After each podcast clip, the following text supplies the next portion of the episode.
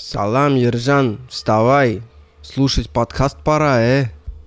В Трабзоне я зашел в Макдоналдс. В туалет в Макдоналдсе, будем говорить прямо. И, знаете, освежитель для воздуха, таблетка в писсуаре, моча разных сортов. Это все как-то как в крафтовом кубе сложилось и создало аромат, вы не поверите, свежей говяжьей печенки. И вот я стою и чувствую, как пахнет говяжьей печенкой – Наверное, это не та история, с которой надо начинать подкасты, если ты мечешь стать главным подкасте страны, да? Ну да ладно. Самое главное, что вы поняли, я проехал по Черноморскому побережью Турции. Короче, я выработал кредо своего подкаста. Мой подкаст — это переноска, в которую засовывают кошку и несут, например, ее в ветеринарную клинику. Только вас я понесу в некое царство, неземное государство, минут на 50-60. Поэтому оставьте дела всяк, дела делающий и расслабьтесь. Будем продвигаться. В сегодняшнем подкасте будет и Черноморское побережье Турции, будут приятные, опасненькие книги, будет много рассуждений. Когда я только вышел из аэропорта города Трабзона, который находится на самом севере Турции, для кого север, как говорится, для кого юг. Трабзон находится прямо напротив города Сочи, только на юге вам надо проплыть Черное море, например, на матрасе из Сочи, и вы приплывете в Трабзон. В славные времена, до 2014 года, там постоянно ходил паром, который за несколько часов доставлял вас в Турцию. Так вот, когда я вышел в начале мая из этого аэропорта, первым делом мне шандарахнуло в нос ароматом разнотравия и ароматом Черного моря, холодного моря. У меня теперь в голове Черное море это абсолютно что-то такое арктическое, нордическое. Вообще, я в первый раз увидел, что аэропорт находится в пределах города. То есть я впервые в своей жизни вышел из аэропорта пешком, мимо охраны, с рюкзачком. Пошел, пошел, пошел вдоль дороги, поднялся до университета, Черноморский университет, причем там какая-то изучается молекулярная биология, квантовая физика, то есть прям сложные науки, это не забор строительный университет маркетинга имени Сталина. Вся территория университета была засажена платанами, буками, черешнями, ольхами. И спустя 10 минут я был в отеле. И знаете, я что подумал? Путешествие — это запах в 2022 году и дальше. Потому что визуал и аудиал чудовищно обесценились. Они пережили дикую инфляцию. Ну, посудите, если вы, например, в каком-нибудь 12 веке жили, и вы как Марко Поло отправлялись, например, в Китай ко двору хана Хубилая, вас постоянно удивлял сменяющийся пейзаж. Вы никогда в жизни ничего не видели. Изобразительное искусство было на уровне, вот как сейчас дети пятилетние рисуют, когда им говорят там, нарисуй маму с папой, а в итоге смотришь, там Ирод Великий обнимает тиранозавра в итоге. То есть тебя в первую очередь в 13 веке бил аудиал и визуал. Сейчас, как я говорил, он обесценен. Ты в любую секунду можешь посмотреть, как выглядит и как звучит любой объект в мире. Более того, сейчас НАСА выкатила последние фотки, не НАСА, а Европейское агентство по развитию космоса выкатило последние фотки, как выглядит Солнце там с, с расстояния, не скажу с какого, но на этом расстоянии камера уже нагревается до плюс 500. Вот. То есть на Солнце это уже не похоже, это какой-то фантасмагорический газовый объект. То есть мы так Солнце не видим. НАСА, в свою очередь, выкатывает звуки, которые издает черная дыра. Я молчу про нарвалов, я молчу про касаток, которые э, на глубине там 3 километра издают невероятные звуки, и ты все это слышишь, сидя на диване. Но пока что не придумано ничего по поводу запаха. Ни единой технологии. Был Google Нос, но и то оказалось это первоапрельская шутка. Поэтому для меня Индия в первую очередь это не дворцы и не лачуги, это в первую очередь запах карри, тмина, магнолии и мочи, который ощущаешь, выйдя просто из аэропорта. И примеров тому масса. Поэтому, если в 22 году ты хочешь кого-то удивить, удивляй запахами. Это та область нашего бытия, которая пока еще не пережжена. Хотя касаемо звука, я большой фанат ходить в зоопарки. Такие, знаете, приличные зоопарки, где звери холеные, ухоженные, а нигде они содержатся, как в черном дельфине. И в Анталии очень классный зоопарк. Причем так здорово там устроено, что зоопарк совмещен с огромным парком и ты заезжай на машине, ты платишь входной билет, по-моему, 25 лир, и получаешь право жарить барбекю в этом парке. И большинство заезжающих, конечно, в зоопарк не идут. Они просто заезжают э, в парковую зону, там где-нибудь около озера садятся, там оборудованные места для шашлычка, а денежки-то идут в казну зоопарка. Я придумал такой стартап, надо, знаете, сделать зоопарк э, с присоединенным к нему борделем и опиумокурильней, чтобы наркоманы и ёбари, снимая проститутку и заказывая шарик кайфа, они одновременно оплачивали белым медведям, например, новые игрушки. Или арбуз гипопотаму. Кто не видел, как гипопотам лопает целый арбуз, тот не видел ничего. Так вот, в зоопарке меня поразил лев. Э, визуально лев, ну ладно, лев есть лев, я вот еще раз видел, я видел даже, как лев ест собаку. Но я услышал, как он звучит, Лев. И когда ты слышишь это звучание через колонки, хоть даже Херман Кардон своего ноутбука, это одно. Другое дело, когда он берет весь диапазон, в том числе, который ты не слышишь, самых низких частот. Ощущение, что звук льва это даже уже не звук, это вибрация. То есть она э, сотрясает твои поджилки физически. Я проделал такой эксперимент, я встал около клетки льва, я закрыл глаза и постарался отсоединиться и послушать, что скажет моя древняя обезьяна, слыша глаз льва рядом с собой. А вы, наверное, ждете какого-то там божественного откровения. Нет, ничего не произошло, я не достучался. Древний человек не открыл мне дверь. Посмотрел в глазок и не открыл. Так что звуки могут быть тоже весьма удивляющими, если они находятся за пределами диапазона нашего динамика. Что еще меня удивило на Черноморском побережье сразу? Во-первых, в Трабзоне куча всяких духанов по типу игрового клуба. Знаете, о чем я говорю? У нас есть игровой клуб, то приставка, где ребята в Теkken режутся на бабке. А, там игровой клуб это такое полуподвальное помещение, где сидят человек 200 молодежи и играют в шахматы, в шашки и в домино. Я первый раз такое вижу, честно говоря. Пьют там, заказывают чай два, там кофейничек, кальян и просто играют вот в такие вот настолки такие дедовские. Но и это не самое странное. Самое странное это когда ты приезжаешь в город Ризе, это город э, на восток, если поедешь по побережью Черноморскому, в сторону Грузии, уже, так скажем, на подъезде к Батуми. Есть город Ризе, чайная столица, и все, естественно, идут на чайные плантации. Мы решили подняться в жилые кварталы. Я очень часто делаю такую штуку, я захожу в обычные жилые кварталы и смотрю, как живут люди потому что туристический центр есть туристический центр, а вот э, мне хочется посмотреть на что-то неподдельное. И знаете, мы что там обнаружили? Очень интересную деталь. Дома там стоят немножко на ярусах. Обычные дома, обычные пятиэтажки, десятиэтажки, такая блочная обычная застройка, как в России. Но только они находятся на таких перепадах высот, что вот стоят два дома, между ними расстояние метров, ну, 20-15. И подъезды расположены друг напротив друга, но перепад высот такой, что подъезд первого дома находится на высоте четвертого или пятого этажа дома второго. То есть буквально все построено на горе. Для нас это очень необычный вид. А самое необычное, что во дворах разбиты огороды. С тыквой, с дыньками, с помидорами. Такие типично советские огороды. Но и это не самое странное. Самое странное, что посреди огорода может стоять могила.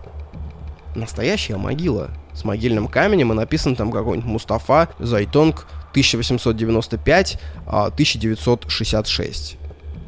Видимо, когда-то этот человек был здесь похоронен, когда еще никаких блочных домов тут не было и стояли отдельные хижины. А, а потом просто решили эту могилу не сносить. И то есть, получается, посреди огорода стоит могила, обвитая помидорами, обвитая стручковым горохом. И на этом фоне стоят обычные блочные дома, как в России. В том же Трабзоне мы как-то сидели, пили кофе с аппаратами. Ну, видно, что туристы, прям явно нас написано было. Э, и подбегает к нам девочка даунского сословия, э, реально даун девочка, болезнь дауна, подбегает и просит сфотографировать ее. Ну, мы ее отфоткали, то есть, ну, как, в таких случаях лучший способ себя повести, мне кажется, это сделать вид, что вообще ничего не происходит. Ну, как бы это обычное дело. Мы отфоткали, я говорю, давайте отправлю на WhatsApp ее. Она пытается вбить свой ник, и видно, ну, для нее это сложная задача, и там лет 7, может быть, девочки, и у нее не получается, и у нее, знаете, прям слеза такая покатилась по глазу. Вот, и мы стали отираться глазами, мы думаем, ну не может же она сама по себе тут ходить. Мы, да, увидели ее родителей, подошли, познакомились, взяли у них WhatsApp и вечером отправили ее фотки. Все замечательно, все хорошо. Но меня это натолкнуло на какую мысль, на какой тейк, друзья. Сейчас будет довольно длинная мысль. Если вы хотели, например, поссать или покакать, сходите, просьба не какать при прослушивании моего подкаста. Тут стоит э, аналог DRM-защиты. При звуках какания ваш телефон будет блокироваться, и вы будете забанены на всех платформах, где есть мой подкаст. Нейросеть, но тренирована на плюхе какашек. Итак, вы знаете, есть такое понятие, как нездоровая стерильность. Я помню, была статья, давно, лет, может, 5 назад, о том, что для инвалидов выделили плюс 5% мест в самолете. Ну, там, условно, сделали еще три места для инвалидов. Могу ошибаться. И была в комментариях просто куча возмущений, типа, ну, заебали вы, толерасты, ну, нет такого количества инвалидов. Вы, я понимаю, вы там откалы, распилы, свои самолеты переоборудуете. Но, типа, я этих инвалидов не вижу вообще никогда. Их там может один человек на тысячу, и ради них там самолеты переделывать. И потом одна девчонка, не помню кто, такая телеграм, э, телеграм-магнатка, она написала здравую статью с простым посылом. Если вы не видите на улице инвалидов, это очень плохой знак. Потому что по популяции в среднем их типа 18%. То есть она привела прям официальную статистику, я сам не поверил, я перепроверил, там было реально типа 18% популяции. Это своего рода инвалиды, ментальные инвалиды, физические инвалиды. То есть люди, которые не могут двигаться и действовать так, как делаем это мы. Я сказал так, как будто мы не инвалиды, да? Но почему же мы не видим что каждый пятый на улице это инвалид. Потому что, и вот тут тревожная история, они в большинстве своем сидят по домам, заперти. Почему? Потому что, ну, в среднем э, наши города не приспособлены для инвалидов. Нет инфраструктуры как таковой. Если вы думаете, что где-нибудь можно в Брянске в феврале выйти и доехать до магазина инвалиду, ну, нет. То есть он просто будет сидеть дома. И более того, стараются особо инвалидов ну, не выпускать, потому что, ну, мало ли. Так же, как бомжи и городские сумасшедшие. Кстати, многие притыкают, например, западным городам, что у нас в России там чистота на улице, а там в Париже я был, а там бомжи, в Калифорнии бомжи, психи какие-то ходят, кричат, руки воздевают. А на самом деле, знаете, бомжи и городские сумасшедшие это как улитки в воде. Улитка само по себе существо не сверхприятное, да, если вы не француз оно склизкое, оно гадкое, но если в проточной воде нет улиток, надо насторожиться. Возможно, вода здесь не такая чистая.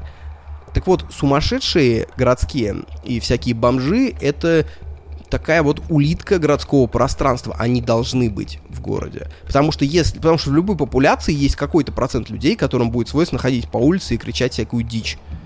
А, и склонность к бродяжничеству, она тоже, я думаю, заложена в каком-то проценте популяции. Если их нет, значит кто-то их оттуда убирает. Я помню, я был в Баку, и меня поразило, что город туда чистый, вылизанный, все дела. Нездоровая стерильность. Вот я прям-то чувствую, какая-то нездоровая стерильность. И вечером я зашел в магазин купить продуктов, а на выходе меня тихонечко окликнула старушка. Причем старушка была русской в Баку. Она кликнула, сказала, молодой человек, вы из России? Я говорю, да, конечно, слава России, героям слава. Говорю, вот приехал из Москвы. Э, она говорит, а вы не можете, пожалуйста, мне какой-нибудь продукт купить? У меня, типа, пенсии нет, ну, типа, в Баку, ну, вот я русская, и нам тут, ну, вообще не очень хорошо живется. Она причем была абсолютно трезвая, интеллигентная, хорошо одетая, не бомжиха. Вот, она рассказала там пару историй мне. И вообще, в частности, про нищих она сказала так, в Баку нереально быть нищим. То есть там ну, тоже достаточно такое авторитарное правительство в Баку. Если ты будешь нищенствовать, побираться, если ты будешь вести какой-то не совсем социальный образ жизни, ну, тебя просто, короче, берут и увозят куда надо увозят.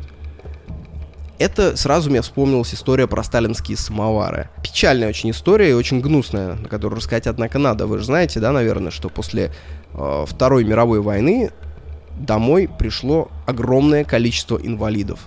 То есть там буквально счет шел на миллионы инвалидов. И многие из них, конечно, были москвичи.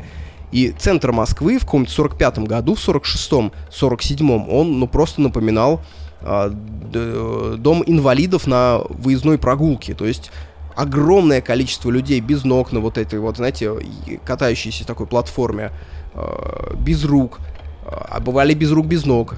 Таких людей называли цинично самоварами. Догадайтесь, да, почему объяснять не надо? Подсказка, кранчик внизу. И потом был указ Сталина о выселении всех этих людей. Их просто увезли за какой-то там километр. Многих расфасовали в какие-то дома презрения. Даже не знаю, через И или через Е уже они там были написаны. Но факт в том, что там была повышенная смертность, то, что некоторых вообще запихали в лагеря. Ну, короче, очистили Москву от инвалидов. Ну, а какого хрена, действительно? Столица, государство советского, а тут какой-то инвалид ползет. Мерзко. Это абсолютно мерзкая история. Знаете, такое маниакальное стремление устроить показуху и зачистить свой город от всего, что может его дискредитировать и сказать, эй, ребят, да мы не так-то и хорошо живем. Как я помню, в Скариме была миссия, где был такой приличный город днем, то есть ты ходишь, там люди торгуют, занимаются своими бытовыми делами, а ночью ты заходишь в соседнюю пещеру и видишь всех этих людей с окровавленными лицами. Дело в чем? Дело в том, что они ловят путников и поедают их. Вот такой вот город. Днем все как у людей, а вечером всякие странности. А, поэтому вообще здоровая была инициатива, например, как в случае шизофрении, помните, совсем недавно э, считалось нормой их прятать в психбольницах, хотя шизофреники по своей массе они довольно безобидные персоны. Они странные, они могут вызывать неприятные ассоциации, да. Но это не повод прятать людей на заточение. Условно говоря, спортивные пацанчики, которые собираются на районе, они в 10 раз, в 100 раз опаснее, чем шизофреники. Дело не в опасности. Шизофреников, городских сумасшедших, инвалидов прячут по домам не из-за того, что они опасны, а потому что мы тут не привыкли говорить о проблемах. Поэтому нездоровая стерильность для меня очень такой тревожный знак – Потому что в жизни любого человека вообще всякая грязь и пакость, они случаются. Люди стремятся с ними бороться, поэтому вы можете увидеть в центре европейских городах там длинные очереди, например, бесплатные ночлежки. Там не очень приятные люди, они бородатые, они могут быть там плохо пахнуть. Но это суть человеческой цивилизации, и ты никуда ее не запихаешь. Кроме, ну, можно, конечно, в концлагеря всех этих людей запихать, но нужна ли нам такая чистота? Резе мне не понравился скажу честно. Э, город суетливый, город какой-то некрасивый, не свойственный Турции. Вообще турки народ сверхинтеллигентный в своей массе, которых я встречал. Удивительно, да? Вот именно такая вот, знаете, животная интеллигентность, если можно это назвать. Я сомневаюсь, что у них у всех какое-то образование, но интеллигентность достигается мягкостью манер. Турок, э, он мягок по манерам, но тверд по сути. И мне это очень импонирует. И вот однажды, нагулявшись при днем, мы заснули часа на 2-3, а вечером решили пройтись еще, нацепили на себя светосильные объективы и пошли прогуляться просто куда глаза глядят. И мы набрели на где-то в городских кварталах на очень странный дом. Когда-то этот дом был белоснежный, когда-то он стоял на берегу Черного моря. Я прям представляю, как Утесов в белоснежных штанах гляди, стоял в Сочи после двух бутылочек Массандры по колено в воде и глядел в сторону этого дома через Черное море. Ну, прямо очень живописный дом, честно говоря. Сейчас он намертво заперт среди городской застройки, среди массовой застройки. Его подперли со всех сторон. Там уже давно никто не живет, окна, окна высажены, крыльцо обгажено, внутри собираются периодически бомжи, но этот дом хотелось рассматривать. Если вы смотрите мой выпуск на ютубе, а я настоятельно рекомендую делать это, потому что все, о чем я рассказываю, это все показывается в видео. Я хожу с маленькой камерой, иногда летаю на дроне и все это снимаю. Получается такая незатейливая картинка, которая сопровождает мои мысли. Вот сейчас вы можете посмотреть на этот дом. Я специально минуту, на минуту, на полторы закреплю пару фотографий. Почему этот дом показался мне интересным? Вы знаете, где-то в 50-х годах я представляю, как там жила целая семья. Потому что по количеству комнат можно понять, что дом, собственно, не для холостяка. Более того, я заглянул туда со вспышечкой и увидел внутреннее убранство. И прям воочию услышал, как мать на турецком кричит «Хамси! Хамси!» Это местная турецкая рыбка.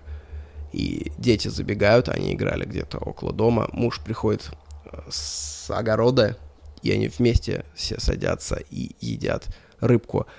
Сейчас это в прошлом. Тени и призраки этих людей ходят по этому дому, стараются залететь в нейронные связи таким бродягам, как я. Но в чем интерес этого дома, подчеркиваю? Интерес в том, что дом строился по собственному разумению – все, что не массовая застройка, это все собственное разумение. Почему такое нравится? Потому что человеку вообще идеальное не нужно. Вот что я понял за 32 года своей жизни. Человек вообще к этому не приспособлен. Мы никогда не жили в идеальном, и более того, идеальное ставит нас в тупик. Типа, а что делать с идеальным? Потому что в нашей сути что-то как-то взаимодействовать и что-то улучшать. Идеальное неулучшаемо по своей сути. Поэтому в идеальных э, интерьерах человек начинает тосковать. Человеку нужно уникальное. Никто не ищет идеального человека для дружбы или для семьи. Ищут уникального. Ищут человека узнаваемого по своим внутренним особенностям.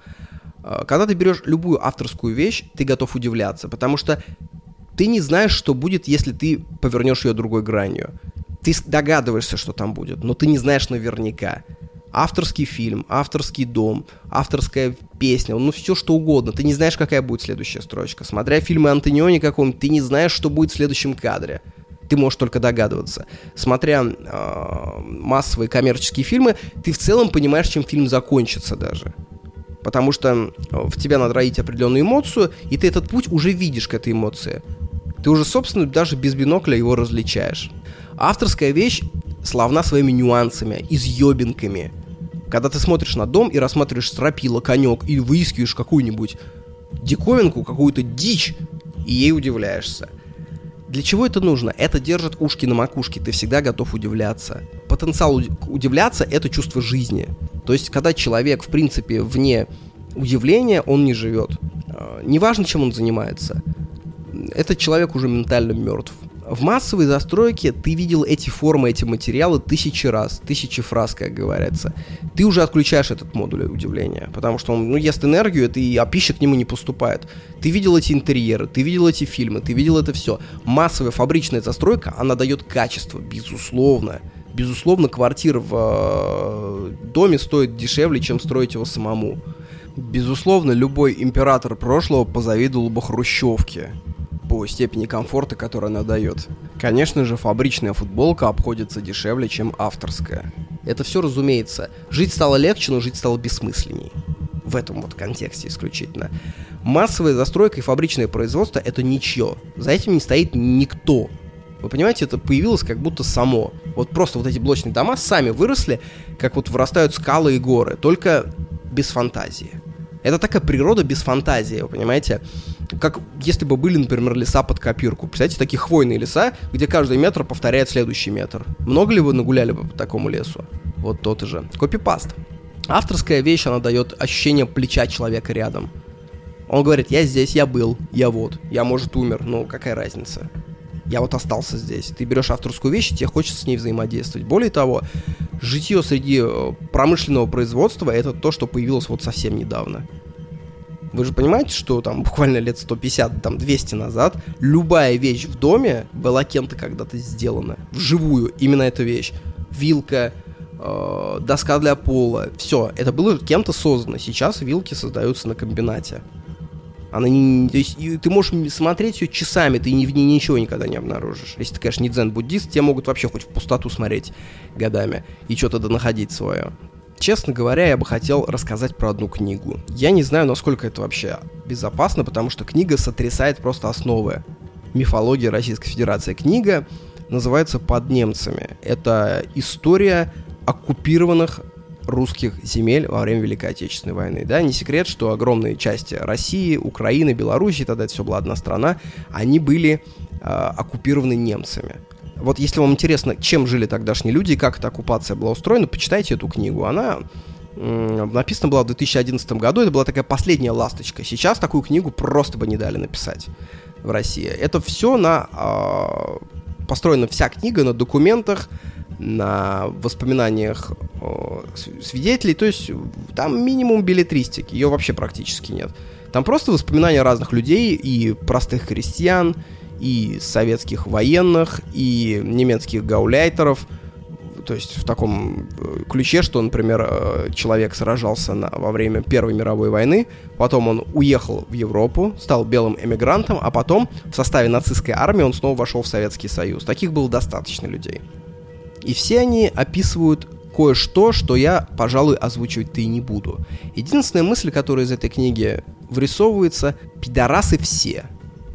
Вы понимаете, это дает такое понимание, вот прочтение вот таких хороших книг, что э, война, в войне в принципе не бывает белых сторон. Когда начинается грязное время, грязным становится все. Гражданская война. Кого бы ты ни поддерживал, красных, белых, надо понимать, что творили жесть обе стороны. Обматывали людей колючей проволокой, сжигали людей заживо, выкалывали глаза, пили из черепов вино, вся мифология советская, она вся, конечно, рушится о подобного рода книги. Потому что становится понятно вообще э, миросознание вот, русского человека, который родился в каком-то 1910 году, и который в 40 году вот оказался вот на стыке двух систем, сталинской и нацистской. Вот после этой книги вы еще больше начнете понимать, что этот человек чувствовал. А нам этот человек же интересен, да? Его мнение о войне. Нам не интересно, что думал политрук, который сидел где-нибудь в Москве в спокойном толовом вагоне и придумывал там какие-то истории. Нам не интересно, что думали пропагандисты 90-х, нулевых, десятых годов. Но это же не интересно. Это тоже можно изучать, да, историю пропаганды. Но если вас интересует, э, что было на самом деле, вам надо читать книги отстраненные. И тогда вы начнете подходить ближе к правде и понимать, что любая война — это такой, знаете, пирог обид, целый торт Наполеон разных конфликтов. Ну вот вкратце, да, вот пример. Обвиняют, например, Латвию, что она сейчас там сносит памятники советским солдатам. Надо понимать, что такое для Латвии памятник советскому солдату.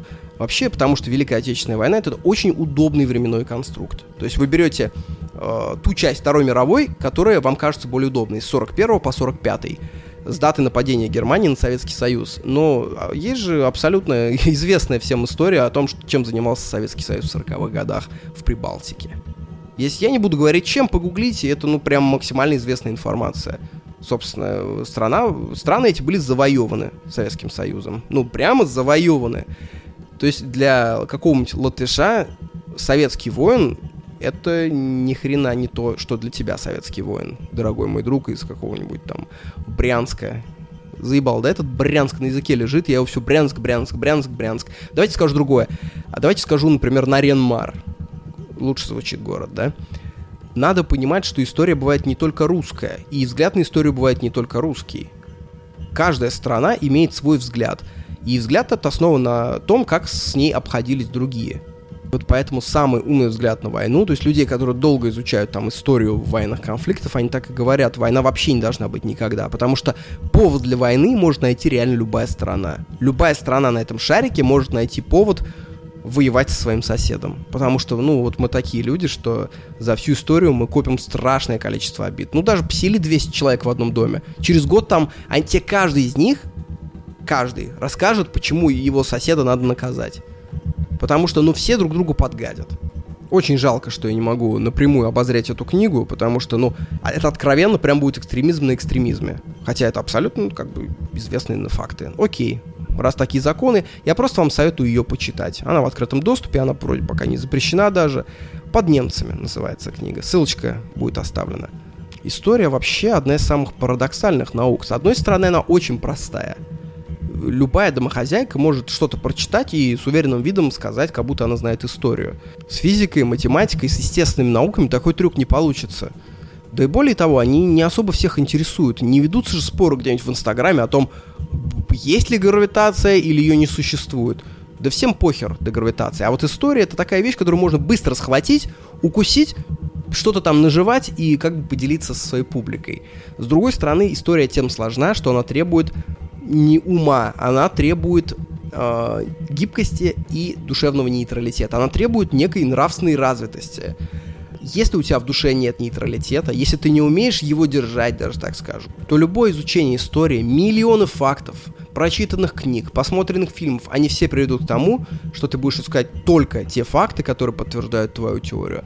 И то есть вся история превратится для тебя в футбол Спартак-Зенит. Спартак наши, Зенит бомжи. Все. И это уже не история, и миллионы фактов, они никак не сделают тебя умнее. История начинается в тот самый момент, когда ты устанавливаешься на мысли, что есть земляне, которые между собой находятся в постоянных конфликтах. И у каждого есть своя правда. И ты начинаешь изучать каждую правду и выписывать, грубо говоря, такие очки. Например, воюют там финикийцы с филистимлянами. Ты изучаешь, почему финикийцы, например, хотят напасть, изучаешь, почему филистимляне. Потом делишь это все на 100, понимая, что этих данных, ну, как бы маловато, что большинство реальных историй, они все утеряны во времени. И примерно сформируешь свою точку зрения. Это очень легко с филистимлянами и финикийцами сделать, а попробуй теперь это то же самое повтори между азербайджанцами и армянами, например. Там каждая страна будет тебе доказывать то, что только она права. И вот эта вот спартако-зенитизация истории, она приводит к созданию двух лагерей. Вот касаемо России, есть лагерь патриотов, которые считают, что все правильно, все нормально. Есть лагерь антипатриотов, которые говорят, что Россия ну вообще не права никогда. Большинство людей принадлежат к одной из этих двух страт. И дальше начинается довольно скучный процесс. А, зная примерно, к какому лагерю принадлежит человек, ты можешь сформулировать и предсказать его позицию по любому историческому вопросу. Согласитесь, очень редко можно встретить человека, который позволяет себе иметь винегрет. Что такое винегрет? Винегрет это, например, когда человек поддерживает вторжение России на Украину, допустим, у него есть своя база историческая, но при этом он говорит, например, что произошло в Буче, это кошмар. То есть он в этом обвиняет Россию. Говорит, вот это ошибка, а вот это правильно. Вот таких людей встретить большая редкость. В том плане, что если человек патриот, как правило, он и про Бучу тебе расскажет, он и тебе расскажет и про геев. Как правило, там все лежит в одном комплекте. Такой суши-ролл набор за 1300 рублей. Антагонистом такого подхода примитивного я вижу другого человека. Человека, как я уже упомянул, который смотрит сверху на конфликты. Звучит, конечно, мега пафосно, но уже попытка так смотреть, это уже гигантский бонус, на самом деле. Даже человек реально у него не получается, сам факт попытки, это уже здорово. И такой человек может сказать как? Вторжение России на Украину это однозначная ошибка, но Грузия и 2008 год это правильно. То есть такой человек мыслит отдельными событиями. Если Славе Иванову разбили морду за то, что он домогался к э, сестре Пети Павликина, это не значит, что теперь Слава Иванов всегда будет неправ. Если в следующий раз, на следующий день Слава Иванов, например, ему разобьют морду за то, что у него хотят достать телефон из кармана, он будет прав. Это так работает. Из-за того, что Россия сейчас делает какие-то неправильные, с моей точки зрения, это не значит то, что Грузия была права в 2008 году. Нет опять-таки, надо все изучать, надо смотреть. По моим, по моему, то, что я сумел накопать, Грузия в 2008 году проявляла свои имперские амбиции. То есть это то же самое, что Россия делала с Крымом и с Украиной. Вот, вот один в один просто. И Грузия очень обижена, что ей не дали это сделать. Очень условно говоря, злые люди добрые киски не дают украсть сосиски. Вообще позиция русских людей по поводу войны, она должна оцениваться через теорию игр, я считаю. Э, жалко, что никакой специалист пока по этому поводу статьи не написал. Приходится все делать с раным дилетантом. Надо обязательно уточнить, что я сейчас говорю о позиции отдельно взятого русского человека, одного из ста с лишним там миллионов. Не о позиции самой русской нации, это разные вещи. Потому что нация, это как воображаемое сообщество, это не есть совокупность всех членов ее. Это нечто большее, как говорили модные мотиваторы на своих курсах 1 плюс 1 равно 11. То есть нация это нечто большее, чем сумма его членов, и нечто другое. Поступки, за которые нация однозначно ответственна и должна нести последствия, не являются такими для отдельно взятого человека. Вот очень просто говоря, после Второй мировой войны Германия, германская нация была ответственна, она платила репарации, все дела, но ты не мог остановить отдельно взятого немца и сказать ему, дружище, ты что натворил? Потому что он, возможно, ничего не натворил.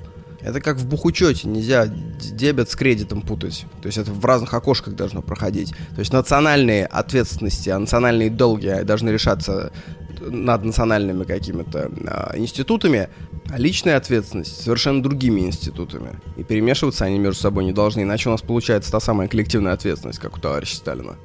Или у товарища Гитлера в отношении евреев. Э, был такой предприниматель, Олег Тиньков. Олег Тиньков был хорошим русским. Вот прям вот недавно он был хорошим русским, потому что он написал, что там война это плохо.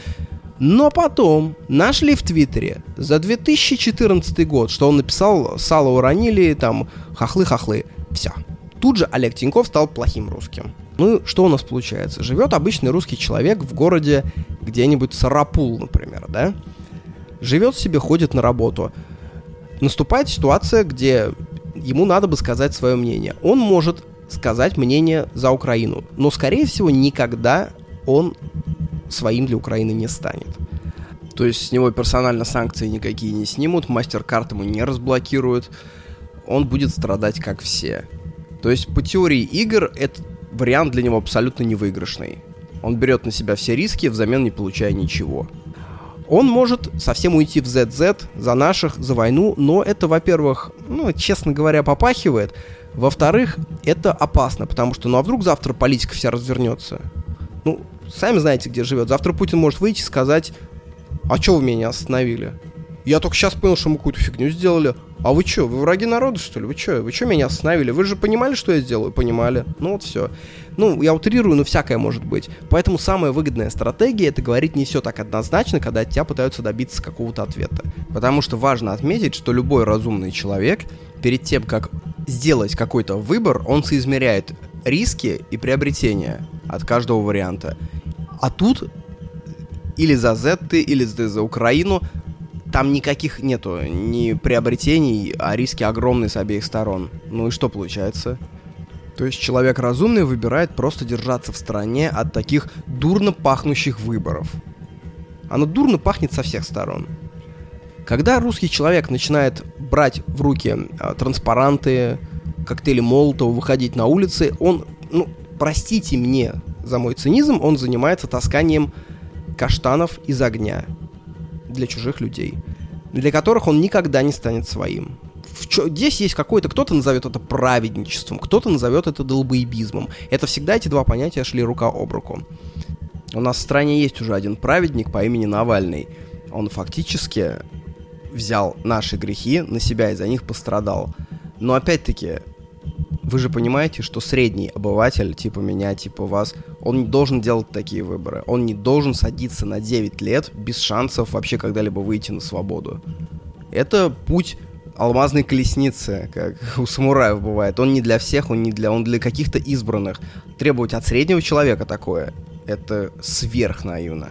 То есть получается самый выгодный вариант вообще затихариться. И вот все умные пацаны, практически все умные пацаны, они могут ну, как угодно думать, как угодно тайком озвучивать свое мнение, но никогда никуда не пойдут, и они никогда не будут переть против военной машины своей страны. Потому что вообще умный человек отличается тем, что он не таскает каштаны из огня для чужих людей. Еще раз, наверное, для украинцев это будет дико звучать, и в этом абсолютно их правда.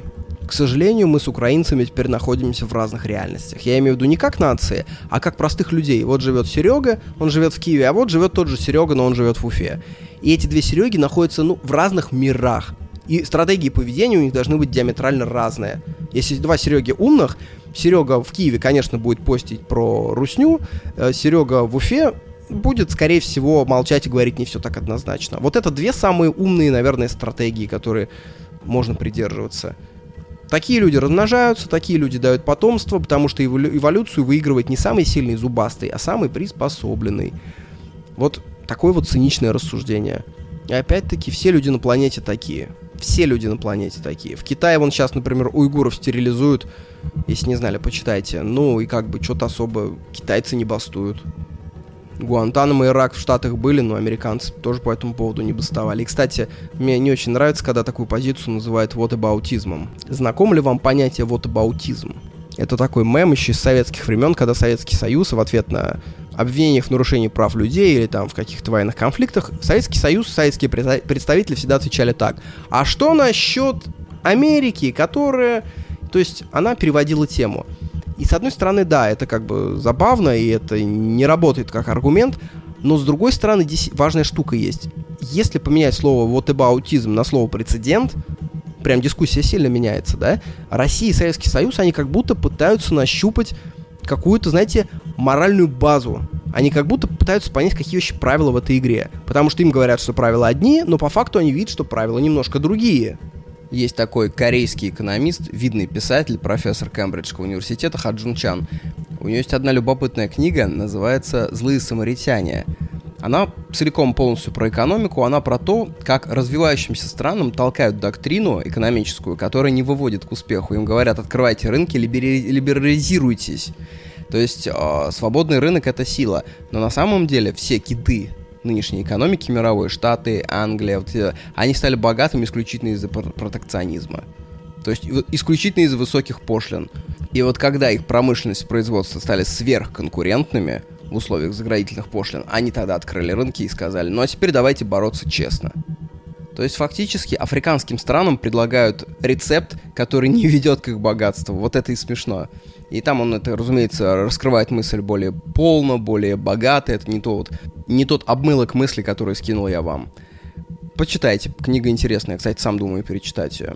Конечно, Хаджун Чан не без левизны, надо это понимать. Но с другой стороны, чуть-чуть левизны должно быть, мне кажется, в умном человеке. Как такая позолота. Он должен слегка-слегка покрываться такой интеллектуальной левизной. Не в ту сторону, что там мы старый мир снесем до основания, а вот такая вот, знаете, сусальная позолота. Потому что, конечно, человек, придерживающийся правых взглядов, без капитала как минимум в 10 миллионов долларов, выглядит крайне потешно. Всегда это помните. Международное право, оно действительно действует не совсем так, как э, законы страны в отношении между гражданами. То есть, если ты убил простого человека на улице, это всегда убийство, тебя всегда арестуют, тебя всегда посадят. Ну, мы не рассматриваем какие-то исключения в виде коррупции. В основном убийц сажают во всех странах. Но страны убийцы, страны, которые убивают людей, а это, ну, наверное, большинство стран в каком-то роде в течение 20-21 века убивало людей, а там действует немножко другой закон. Арестовать страну нельзя. И чем страна более могущественная, чем вообще меньше с ней что-то можно сделать. Вот условно опять возвращаемся к Китаю и уйгурами. Ну, стерилизуют они уйгуров. Ну и что ты им сделаешь?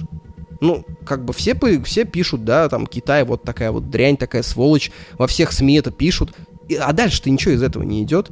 То есть, получается, какая логика? Не надо быть праведным, надо быть наглым, но сильным. То есть закон вот де-факто действует именно такой в мире. И в этом плане моя позиция по Путину неизменная года, наверное, с 2010-го. Путин как маленький мальчик, который увидел, что большие дяди за закрытыми дверьми делают всякие непотребства, а нас они учат не ковыряться в носу, как в анекдоте. Он понял, как будто какие правила игры в клубе, в который его не позвали, потому что он является представителем, ну, нищей страны, которая не особо влияла. И он это понял превратно. Даже все эти истории о биолабораториях в Украине — это калька с историей про Штаты и Саддама Хусейна, как они там долго искали оружие, в итоге не нашли. То есть мое мнение, что Путин — это абсолютно плод, созданный западным истеблишментом. Вот они его создали таким, какой он стал — они за это тоже должны разделить ответственность. А, ну, они, конечно, очень удобно перекладывать на русских эту ответственность целиком. Ну, скажу, настоебевший уже всем пример о том, что они там на миллиард долларов в сутки покупают газу, зато нам карточки отрубили мастер-кардом. Молодцы, ребята. То есть Путин как понял этот реал-политик? Надо набрать мощь. Экономическую, культурную и военную, а дальше, в принципе, ты можешь делать что тебе угодно. Но это никто никогда не озвучивает. И поэтому вот аутизм это это попытка нащупать прецеденты. Понимание, а так можно делать, а это можно делать, а почему вот так нельзя делать, а это можно. Впрочем, мы пошли не туда. Туда это в другую сторону. Я на днях лежал на диване, болтал ножками, ел черешню, и мне в голову пришла такая мысль. Есть четыре поколения сексуальной распущенности.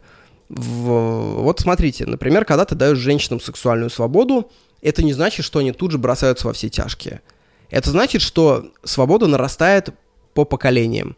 То есть дочь будет более сексуально э, свободная, чем ее мать. И в какой-то момент эта сексуальная свобода превращается в распущенность. Эту границу каждый проводит сам, где считает нужным. Например, первое. Женщина боится посмотреть на чужих мужчин. Садится только на места для женщин. При встрече а, она отводит от мужчин глаза. Она носит платки, некоторые даже носят никабы. Ее дочь, по мере нарастания сексуальной свободы, уже не носит платка. Мужчин не боится. Секс в браке любой. Юбки по колено. То есть э, она спокойно может говорить про секс с подругами, у нее уже нет этого страха мужчины, она прекрасно может с ними шутить или все.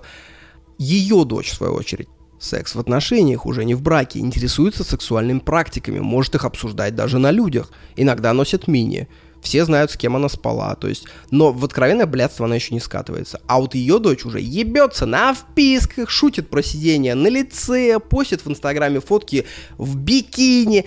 Впрочем, давайте я лучше прочту один из своих постов на эту тему. Он сейчас придется прям вовремя. Она плутовка, которая вечно на созвоне. В ее записной книге мириады непонятных позывных. Круг ее друзей и подруг не ясен. Она самка каменного века, которую нигилизм в писке очистил от разума, будто бабушка корку от яблока столовым ножиком, смотря вести недели. Кто не видал на вписках трущихся около балкона модных институточек стрелочки на глазках, джинсики в обтяжечку, ноготочки в ряд, что покусывают зубками сишку. Обратитесь к ним, и те поднимут расширенные, будто атропином глаза. Ты кто? Что дашь? С кем они там созваниваются? Кого ждут в октябрьской ночи? Она взяла деньги у отца на техникум, а спустила на кутеж. Перед своим молодым человеком она приличная и даже немножко богобоязненная, а ночами берет сразу два черт знает у кого. Она потеряшка, что обременена делюгами с дагами на движениях, участковым, барыгой, местными полубандитами, двумя вебкам-модельками, но строящая при этом хорошую мину. Обстяжными свинцовыми утрами она понимает, что тонет. Больше ощущением, нежели разумом. Она ускоряет свои движения, взбивая реальность в масло, словно сметану. Вот она стоит в темном подъезде. Кроссовки, джинсики, верх от чего-то всегда девчачий. Много тату, со всеми связаны истории. Путевка на двоих с подругой в Доминикану. Половину оплатил парень. Я привыкла, чтобы молодой человек показывал свою заботу финансово. Сделанные губы, тени, нарощенные ресницы, микродермалы, микродермалы, микродермалы. Трусики агент-провокатор. Инста сторис. А где Лёша? Куда Лёша поехал? За круглыми? М-м, я ешку хочу. Ой, ты так прикольно выглядишь. Поехали на винзавод. Бля, вызовите такси, а? А Саша будет? Обиженный, нудящий будто от фарингита голос. Она знает, что все вокруг дерьмо и ничего не стоит. Ни ее молодой человек, потому что слишком любящий, и подарочки его такие глупые. Ни мать, ни подруги, ни она сама. Но вон тот наглец из бара, может быть, не дерьмо. Вены на его руках она оближет, если он настоит. Он не живет с мамой. Он как Том Харди. Он лучше моего парня. Она не любит пошлости, но если очень уверенно взять ее за грудь, то любит. Если ты тварь дрожащая, то ты для подарочков. Если право имеющий, то стренешь ее как козу. Вот этот уровень. Не знаю, зачем я сказал эту мысль, мне просто захотелось вот взять слепок черешневой реальности и просто вам накинуть в топочку. Давайте-ка лучше вернемся к теме про фабричность. Помните, я говорил про фабричные вещи, но оттуда идет и другая крайность. Люди начинают бояться фабричных вещей. Вот недавно, буквально хороший пример был у меня. А, в Турции любой суп называют чорба. Это просто перевод. Э, чурба бывает некоторых видов, но для нас важнее всего, что она делится на два вида. Чурба из пакета и чурба, приготовленная из чечевицы, собственно, самостоятельно. Пакеты это не маленькие такие, знаете, в метро Carry продаются такие, как из под муки пакеты, там килограмм на 50 чечевичного супа. И есть у меня подозрение, что их покупают не частники такие пакеты, а владельцы как раз кафе, где мы едим эти все супы, типа из Агелина, Мермежека, э, Пача Чорбаси, все вот это вот. И меня, нас это тревожило. Типа, мы каждый раз отгадывали, слушай, а это из пакета суп или нет? Как ты думаешь? У нас свои теории целые были. Там по наличию, по степени перемолотости чечевицы мы измеряли. А потом мы поняли, что мы страдаем херней. Какая разница, из пакетика это суп или нет, если мы не можем этого понять. Вот этот вот страх фабричного, желание, чтобы те все сделали руками, что домашний творог лучше, чем покупной, это все своего рода неолудизм. Нас настолько задавили вот эти вот многоэтажки блочные, что мы готовы тратить больше денег, чтобы взять какой-то продукт, который мяла живая женщина своими руками, а не производственный пресс. Хотя разницы никакой. Но раз уж мы открыли такой ящичек с возмущением, я еще достану. Мне не нравится слово гуманитарий. Очень сильно не нравится. Вы знаете, тут надо с чего начать, что человек, который не способен освоить первый курс математики вуза, он, в принципе, не может быть гуманитарием, не гуманитарием. Это просто человек э, с не самым сильным процессором. Другое дело, что ему, может быть, это неинтересно, да. То есть я допускаю, что человеку интересно изучать историю Древней Персии, а не переворачивать матрицы на э, мотание. Но если надо, он должен сесть и это, конечно, усвоить. Это не, не является чем-то таким сложным, что не может сделать обычный, разумный, нормальный человек. А вот люди, которые этого сделать не могут, и которые при этом говорят, вот мне это не дается, я гуманитарий, они не гуманитарии, их надо называть э, каким-то другим словом. Например, э, дурачок, например, хорошее слово есть. Эти люди используют гуманитарные и естественные науки как способ улизнуть от надзирающего ока. Вы понимаете, что есть, э, например, профессии, э, компетенцию в которых вашу измерить очень просто. Например, программист. То есть, если вы там какой-то, например, middle, э, к вам может прийти там какой-нибудь сеньор-программист и за неделю, в принципе, сказать, какого вы уровня. То есть, подавая вам задачи, посмотря, как вы пишете код, как вы справляетесь там с тем, с другим, он может это понять. Если например, продающий копирайтер, ваш скилл мог, можно тоже давать, достаточно легко измерить. Просто посмотреть, как вас читают. Просто посмотреть, есть ли у вас подписчики или нет. Если вы называете себя творческим человеком, писателем, вы как бы выходите из всех сфер конкуренции. Вы как бы говорите, конкуренция для быдла, я теперь делаю искусство, и оценивать его не может никто. И то есть вы как бы убираете все критерии оценки качества над собой. Я рассматриваю это как определенный способ мошенничества. Например, вы знаете, есть такая профессия расстановщик. Если вы никогда не сталкивались с этим, я вам сейчас расскажу историю. Впрочем, если сталкивались, я тоже ее расскажу вам. А, когда я был в Гуа, я был в очень заебанном состоянии, у меня нервишки сдавали тогда. Мне лечиться надо было, а не в Индию ехать надо. А, но я поехал. И меня заманили на расстановке. Я пришел, и не знаю, что это такое. Там сидел человек 15. В том числе ведущая и клиентка – клиентка платит деньги ведущей за то, чтобы она решила ее какую-то проблему. Например, она говорит, у меня очень плохие отношения с родителями. Расстановщица говорит, окей, с тебя 5000 рублей, я собираю группу. Э, те, кто приходят на расстановки, участвовать туда, они ничего не получают и ничего не платят. Ну, как бы просто такая вот интерактивность, активность. В чем она происходит? Вы сидите таким кружком. Клиентка подходит к вам. Ведущая ей говорит, девочка, девочка, а кто твоя мама среди присутствующих? Она так осматривается, смотрит каждому в глаза и говорит, вот это моя мама. Она говорит, кто твой папа? Там бабушка, дедушка, племянник.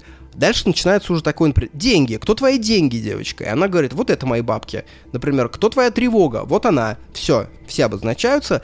И с этого момента все могут делать, что хотят вот как бы отключиться и вот как кот, знаете, который вот полежал на одном месте и что-то как-то не лежится. Он отошел на полметра, залез в коробку, а вот там лежится.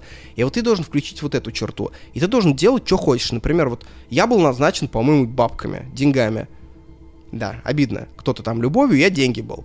Вот. И я ходил и делал любую дичь. Я могу подойти, встрепать волосы, там, девушке, которая мне понравилась, или подойти, пожать руку парню какому-нибудь. И она такая, смотри, деньги подошли к твоей тревоге и приобняли ее за плечо. Ты же понимаешь, что это значит? Это значит, что деньги провоцируют твою тревогу. И все такие, вау, и девочка такая, охуеть, вот это психотерапия, вот это прям уровень. Разобрала, как, вы знаете, под ноль просто лезвием срезала канцелярским ножом, просто замездровала шкуру прям мою.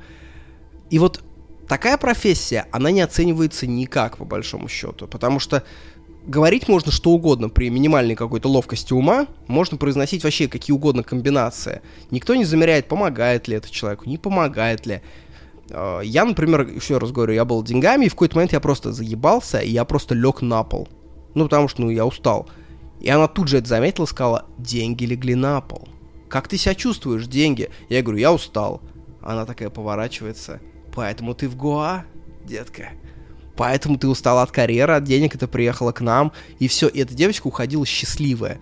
А на самом деле я просто лег на пол, потому что я заебался. Я мог начинать отжиматься, мог плюнуть, мог закурить, мог загромыхать песню э, «Взвейтесь кострами синие ночи». Мы пролетарии, дети рабочих. Короче, выйти в зону неизмеримости твоего уровня – это очень удобная тактика. Но когда вы за что-то платите деньги, наверное, все-таки стоит профессионала обратно в эту, в, эту, в эту зону вернуть и сказать, нет, ты будешь оставаться здесь. Кстати, когда я был маленьким в детстве, мы ехали на дачу на машине, и я воображал, что... Я смотрел в окно и воображал, как некий пацан, мое альтер скачет по заборам вслед за машиной. То есть он едет на каком-то типа скейте, и то едет по отбойнику, то перескакивает на дерево, то делает сальто мортале на крышу грузовика. И вот так я мог фантазировать просто часами. Сейчас я мечтаю о дроне на ядерном топливе, который будет работать через Starlink, вы понимаете? То есть ты будешь ехать в автобусе, например, управлять дроном, и там будет, у него полет будет, например, там 95 часов без подзарядки. И этот дрон, он будет сигнал держать везде и у него будут такие присоски. То есть он, когда ты наиграешься дроном, он может присосаться к крыше автобуса, например, и ехать. А как тебе надоест, ты берешь пульт, и такой дрон отсасывается от крыши автобуса и быстро, например, отлетает, посмотрит какие-нибудь окрестности, и потом возвращается снова к автобусу. Или, ну, например, лежишь ты дома такой, что-то делать нехуй. Слетаю-ка я на дачу. И просто берешь там за 40 километров, летишь на дачу. Или, например, ты стоишь в Сочи, думаешь, долечу ка этот рабзона через все море, 95 часов успею, и ты просто становишься и запускаешь на ночь полет, по одному, по одной траектории. И просыпаешься с утра, а он уже там в предтрабзоне. Это я так, чтобы немножко паузу поставить, такую табуляцию, вот я эту всю чепуху рассказываю. Что мне в Турции нравится и что меня забавляет, это традиция идти мужчинам рука об руку. То есть здесь не редкость, если вы увидите, как мужчины идут рука об руку по улице, у нас это, конечно, трактуется однозначно и не в ту сторону. Это все идет из-за непонимания чужих традиций. Знаете, как кошки-собаки. Кошка поднимает лапу, для нее это атака, собака поднимает лапу, для нее это знак дружбы. Вот так и ссорятся. Геродот, например, писал всегда, что перс, персы варвары. Потому что, по большому счету, вообще забудьте, что вы знали про персов. Изучать Персию по греческим книгам, а все, что сохранилось в истории человечества про Персию, это все из греческой литературы, из греческого мира. Это то же самое, что изучать сейчас Россию с точки зрения Украины. Или наоборот, неважно. То есть вы получите очень такую плоскую картинку. Почему Геродот считал, что персы варвары? Потому что они мочатся в укромных местах. Вы представляете себе, вот это Геродот называет варварством, потому что приличные люди, они мочатся как бы при всех. В самых приличных компаниях, даже сейчас, вы знаете, есть правило, если один идет в туалет, он должен спросить всю компанию, никто не хочет еще сходить, чтобы не смывать, чтобы случилась экономия воды. Вот это братское, вот это людское греческое. Персы писали поодиночке, это позор, конечно. То есть Персию, по большому счету, заново начали открывать во второй половине 20 века. Открывать заново как всю персидскую цивилизацию. И вот это интересно, потому что перед нами прямо из нуля встают целые города. Например, персы, вы знали, то, что у них, они вообще были всегда кочевыми кочевым народом, по большому счету. И что вся Персидская империя, она вообще к Персии, к персам отношение имела маленькое. Персов там было что-то 10%. Остальное это были все другие э, этнические группы. Персы, они всегда были кочевниками, как я говорил, но у них было вертикальное кочевничество, не горизонтальное, не как мы знаем там монголов, да, что они перемещаются табунами там везде, там траву едят их кони. А вертикальное кочевничество это когда ты вслед за отарами овец поднимаешься в горы за изменением сезона. Летом в низове становится очень жарко, и ты поднимаешься выше, выше, выше, выше, достигаешь пика в июле, самые сочные травы там в июле, и потом ты начинаешь спускаться, чтобы снова застать теплую погоду. Но это как алтайцы сейчас. Э, если вы не смотрели «Счастливые люди» про Алтай, ох, ребята, ох, ребята, ох, и запущу я вам мартышку через форточку, чтобы она все ваши личные вещи растребушила. Серьезно, идите э, и смотрите все сезоны «Счастливые люди», начиная с Енисея, заканчивая Алтаем. Это прям лучшее, что было про документалистику русской деревни. Вот персы всегда занимались этим, поэтому вся их культура — это культура цифровых кочевников, digital nomad, по большому счету, которые сейчас все подходят обратно, и это снова считается чем-то уникальным. У персов, например, была очень крутая традиция принимать решения, была такая двухфакторная авторизация у персов. Сначала важное решение принимается на пьянке. То есть они жестко бухают персы, принимается решение. Затем на следующий день они собираются с похмелья и это же решение снова обсуждают. И смотрят, насколько человек мыслит одинаково в разных состояниях. Это, по сути, сверхмудро. Это такая проверка, есть ли союз сознания и подсознания, дружат ли они между собой. Потому что, ну, все знают, да, как по пьяни соберется компания и как начнут планы накидывать. Вот я, я к этому хорошо отношусь очень хорошо. Я считаю то, что планы надо делать. А мы вот туда пойдем, мы устроим вот это, мясо там пожарим. Но я, для меня очень важно, я всегда смотрю, насколько человек на следующий день, когда ему напишешь, эти планы готов соблюдать. Если он не готов, то есть в принципе он такой, да не, не, у меня этот человек сразу уходит в категорию пассажиров ненадежных. И на самом деле здесь дело довольно тонкое. Если он говорит просто так, если по пьяни он говорит одно, а по трезвости другое, человек мягко говоря, подозрительный. Отсюда, кстати, наверное, берется советская традиция пьянок и бани как место решения вопросов, да? Я помню, была очень крутая книга у, господи, как он был, «Остров Крым» Василий Аксенов. Он, там, книга строится на допущении, что Крым не был захвачен красными, и там развилась параллельная очень мощная капиталистическая русская цивилизация. Однако с тоской по большой России. Интересная книга, почитайте. И там очень классно описано, как вот этот капиталистический крымский русский, как он приезжает в СССР и попадает на партийное собрание в бане. Все эти мужики пузатые, закутанные в полотенце, вся вот эта культура вот этого вот мужского такого общения. Он смотрит на это и думает, что они мне все напоминают? Римских цезарей в бане? Да нет.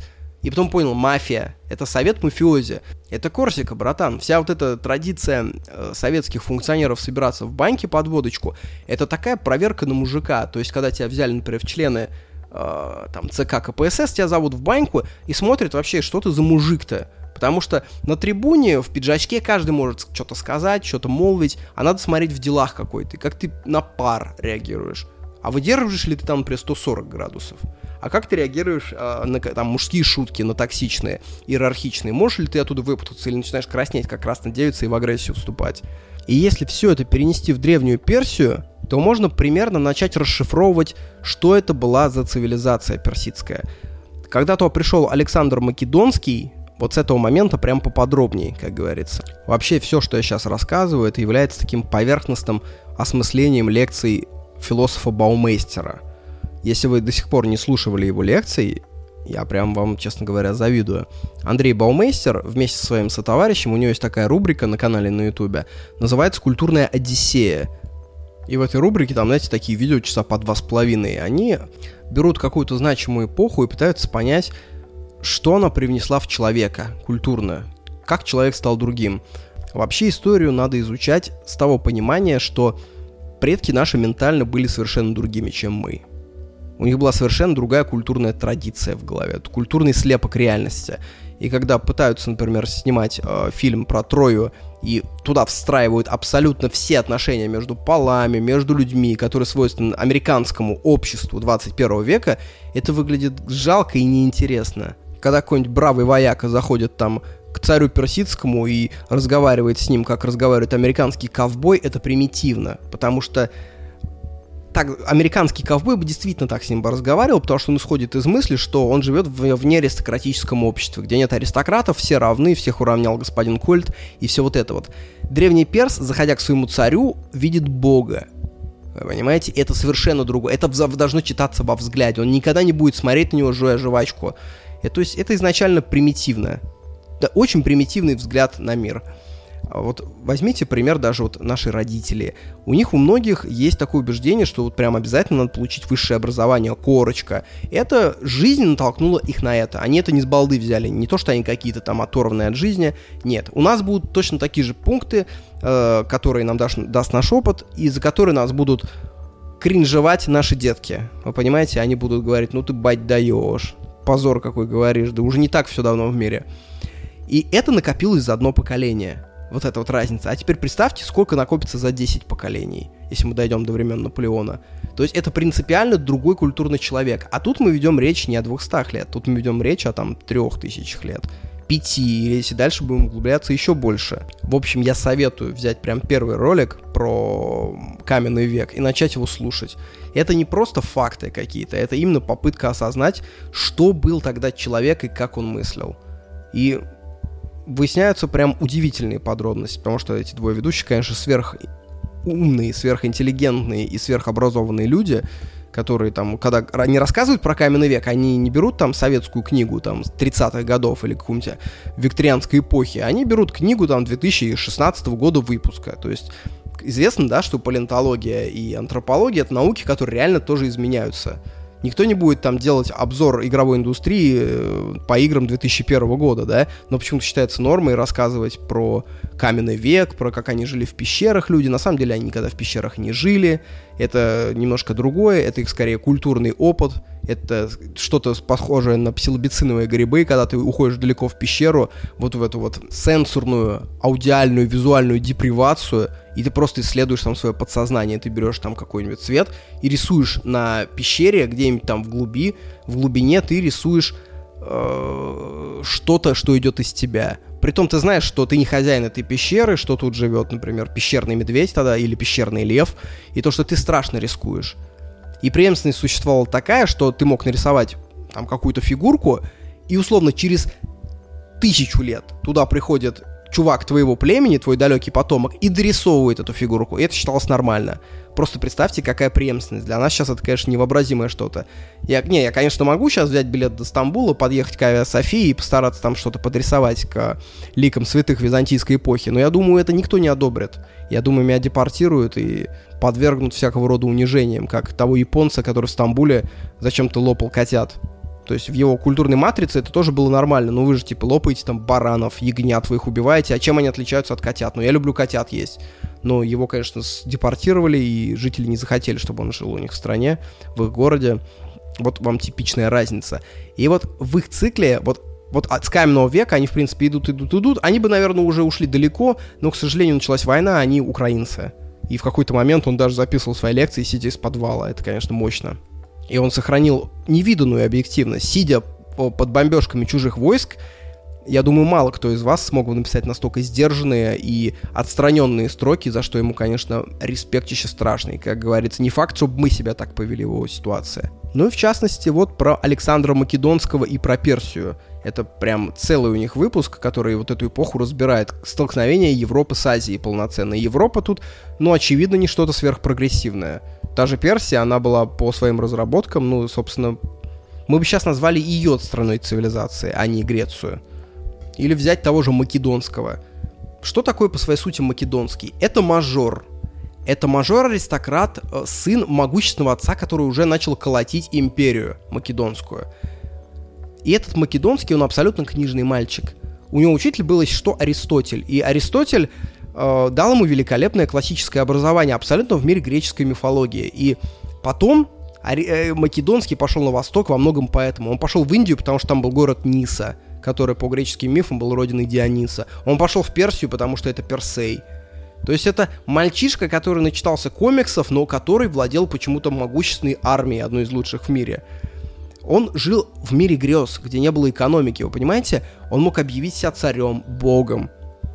Э, это то же самое, что сейчас наигравшийся в Elden Ring, в Elden Ring какой-нибудь пацанчик создаст механизм в крипте, который сделает его мультимиллиардером долларом и начнет организовывать, например, частные военные компании и перекраивать карту, например, Африки какой-нибудь. И люди будут в него верить, он будет обладать великой харизмой, себя он будет называть Радагоном Великим, свою жену Марикой, и где-нибудь в Найроби, когда он будет то пребывать, там 6 миллионов просто африканцев будут падать ниц и верить в то, что он перевоплотился из Верховной Ласточки, которую эльфы выпустили на заоблачных землях. Вот ну, это вот то, что сейчас не может существовать в принципе, этот типаж. И поэтому интересно его конструировать. Македонский, кстати, упоминается в Библии и Коране официально прям много раз. Про него целые мифы. В средневековой там издании Библии была топовая абсолютная история, которую, мне кажется, эту историю надо дарить просто, когда у меня будет у друга какого-нибудь свадьба, я просто встану и подарю ему вместо конверта с деньгами эту историю. Вот послушайте. Македонский, согласно библейской истории, разобрел, изобрел стеклянную бочку. И в этой бочке он решил опуститься на дно морское, в пучины, чтобы посмотреть, что делается там.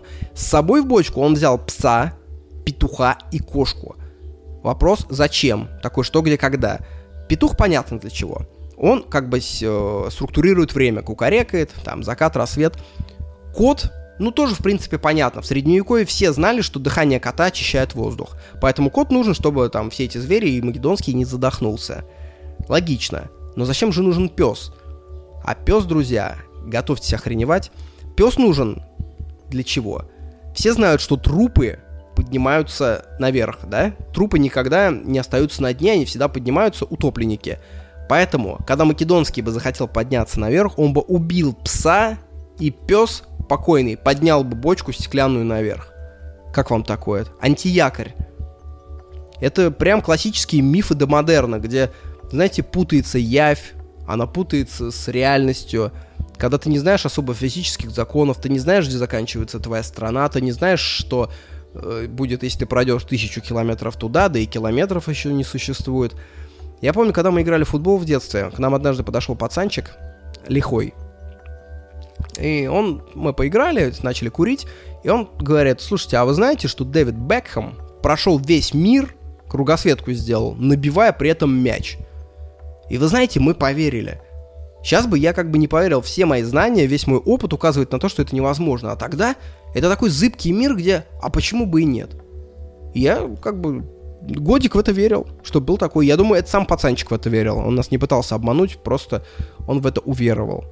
Вообще, доисторическая жизнь — это мир духов и мир сильных животных. Мы сейчас смотрим на мир, где все животные находятся ниже нас. Мы знаем, что у них нет неокортекса, да, что они не умеют в дисциплину, что у нас есть ядерные ракеты, к сожалению. А, это мир, где мы всех покорили, но люди же не всегда так жили. В неолит, например, и ранее лев считался выше человека, медведь считался выше человека, ворона считалась мудрее человека. То есть, представляешь, мир, в котором ты искренне считаешь, что какое-то животное тебя мудрее и сильнее. Это же совершенно другой взгляд на реальность. Сейчас, когда мы, например, перекраиваем лес, чтобы построить там трассу, мы смотрим исключительно на карту владения, мы смотрим, кому принадлежит лес, мы смотрим на экологические какие-то показатели. Но мы не спрашиваем лося, господин лось, а не соизволите ли вы разрешить? Потому что мы считаем, что лось изначально не имеет своего мнения. Я, например, считаю, что покорение кошки, а домашнего кошки, это очень важный ритуальный шаг. Ведь сотни тысяч и миллионы лет для обезьянных обезьяноподобных, самым страшным врагом были кошачьи, а конкретно леопард. То есть до сих пор известно, что леопардовая расцветка пробуждает там ну, тревогу в, где-то там, в подкорке, где-то там в глубинах мозга человеческого. То есть кошки драли нас миллионами лет. И когда теперь кошачья лежит, урчит и лежит мне руки, это даже можно назвать закрытым гештальтом. Как только опускалась темнота, и люди собирались у костра, и предки начинали улыбаться с неба звездами, ты попадал в мир в сказке. Мир зыбкий и тоже, в то же время осмысленный. Вы понимаете, шаманы. Почему в популяции есть 1-2% больных шизофренией? Вот вообще эволюция устроена так, что все признаки, которые не ведут к, выживанию, она отфильтровывает. Давно известно, что тревожные расстройства, например, это тоже, это не баг, а фича. То есть в популяции должны быть патологически тревожные люди, а, чтобы, например, понять, что да, пробирается лев или пробирается неприятель. Должны быть люди депрессивные, потому что депрессивный человек, он четче видит реальность. Он скучнее видит, тяжелее, но он риски с... Нет такого, что он недооценивает риски, как человек, находящийся в здоровом состоянии. Так и шизофрения получается. Возможно, в нашем прошлом мире, в зыбком, голоса в голове и глюки, они не были криминальны, как в мире нашем, рациональном, где если ты будешь говорить сам собой, тебя выведут с улицы и уведут куда-нибудь в психбольницу, о чем мы говорили в начале подкаста. Возможно, возможно, люди эти считались шаманами, Возможно, они также верили. Возможно, когда ты веришь в то, что внутри твоей головы голоса, и все вокруг тебе верят, возможно, шизофреник и не становился шизофреником как таковым. Возможно, у него был, то есть, припадок, то, что мы сейчас называем обострение, оно проходило, и он жил дальше спокойно. Сейчас же известно, что шизофрения опасна своей э, негативной симптоматикой. То есть бывает негативная симптоматика, бывает позитивная. Позитивная это не хорошее, это значит, э, что есть наличие чего-то, каких-то признаков. Негативное это значит, что наблюдается чего-то отсутствие. То есть позитивная симптоматика это бред, галлюцинации, все вот это вот. Негативная симптоматика это, например, э, эмоциональное уплощение. То есть человек становится овощем. Но вопрос, а развивается ли шиза, если человека не лечить и если ему верить? Возможно, эта эмоциональная уплощенность берется от того, что человек живет в современном мире, и шизофреник живет в вакууме.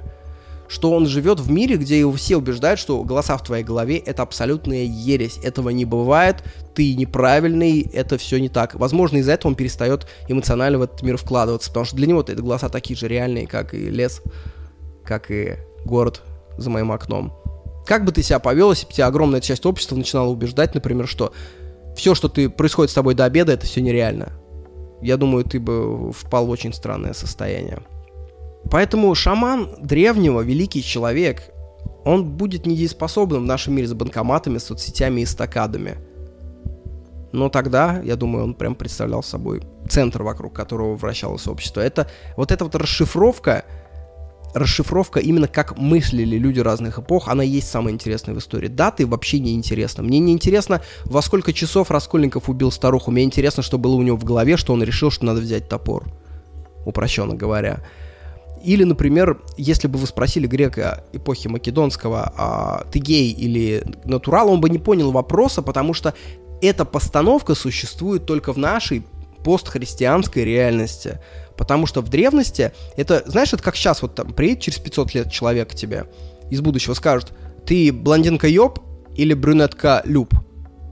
Ты такой, в смысле? Ну как бы сегодня брюнетка, завтра блондинка. Ну, главное, чтобы человек был хороший. А те, не-не-не, у нас брюнетка люб, это прям отдельная категория. у нас пропаганда брюнетизма, она запрещена в стране, потому что вы знаете, да, к чему это ведет? Потому что сегодня ты обнимаешь брюнетку, завтра твой сын на это смотрит и начинает думать, что брюнетки это нормально. А это садомия, ребята, это ненормально. Вот такая постановка вопроса, и мы-то весь мир свой рассматриваем через призму в нашей голове. То есть мы те же шизики, которые считают то, что их глюки приоритетнее других глюков. А на самом деле все наши глюки в плюс-минус равны. Да здравствует великая глюковая демократия. Что из этого хочу сказать? Мира вам всем, любви, по пятихатке в карман нагрудный, котенка ласкового под бок. И чтоб солнце, знаете, так по-отечески светило. Подписывайтесь на Бусти или на Patreon, получите доступ к каналу с книгами, к закрытому каналу, где я выкладываю, бывает, все скриншоты из книг, которые я читаю. Я про многие из них не рассказал в этом подкасте, потому что это не суть. В том числе книга под немцами, там много скриншотов. То есть я не стал тут говорить про нее, но сфоткать и скриншоты делать можно, по-моему, да? Вот я их и сделал. Собственно, вступайте, ссылки все будут в описании. Потом не забудьте мне только в личку написать. Пока.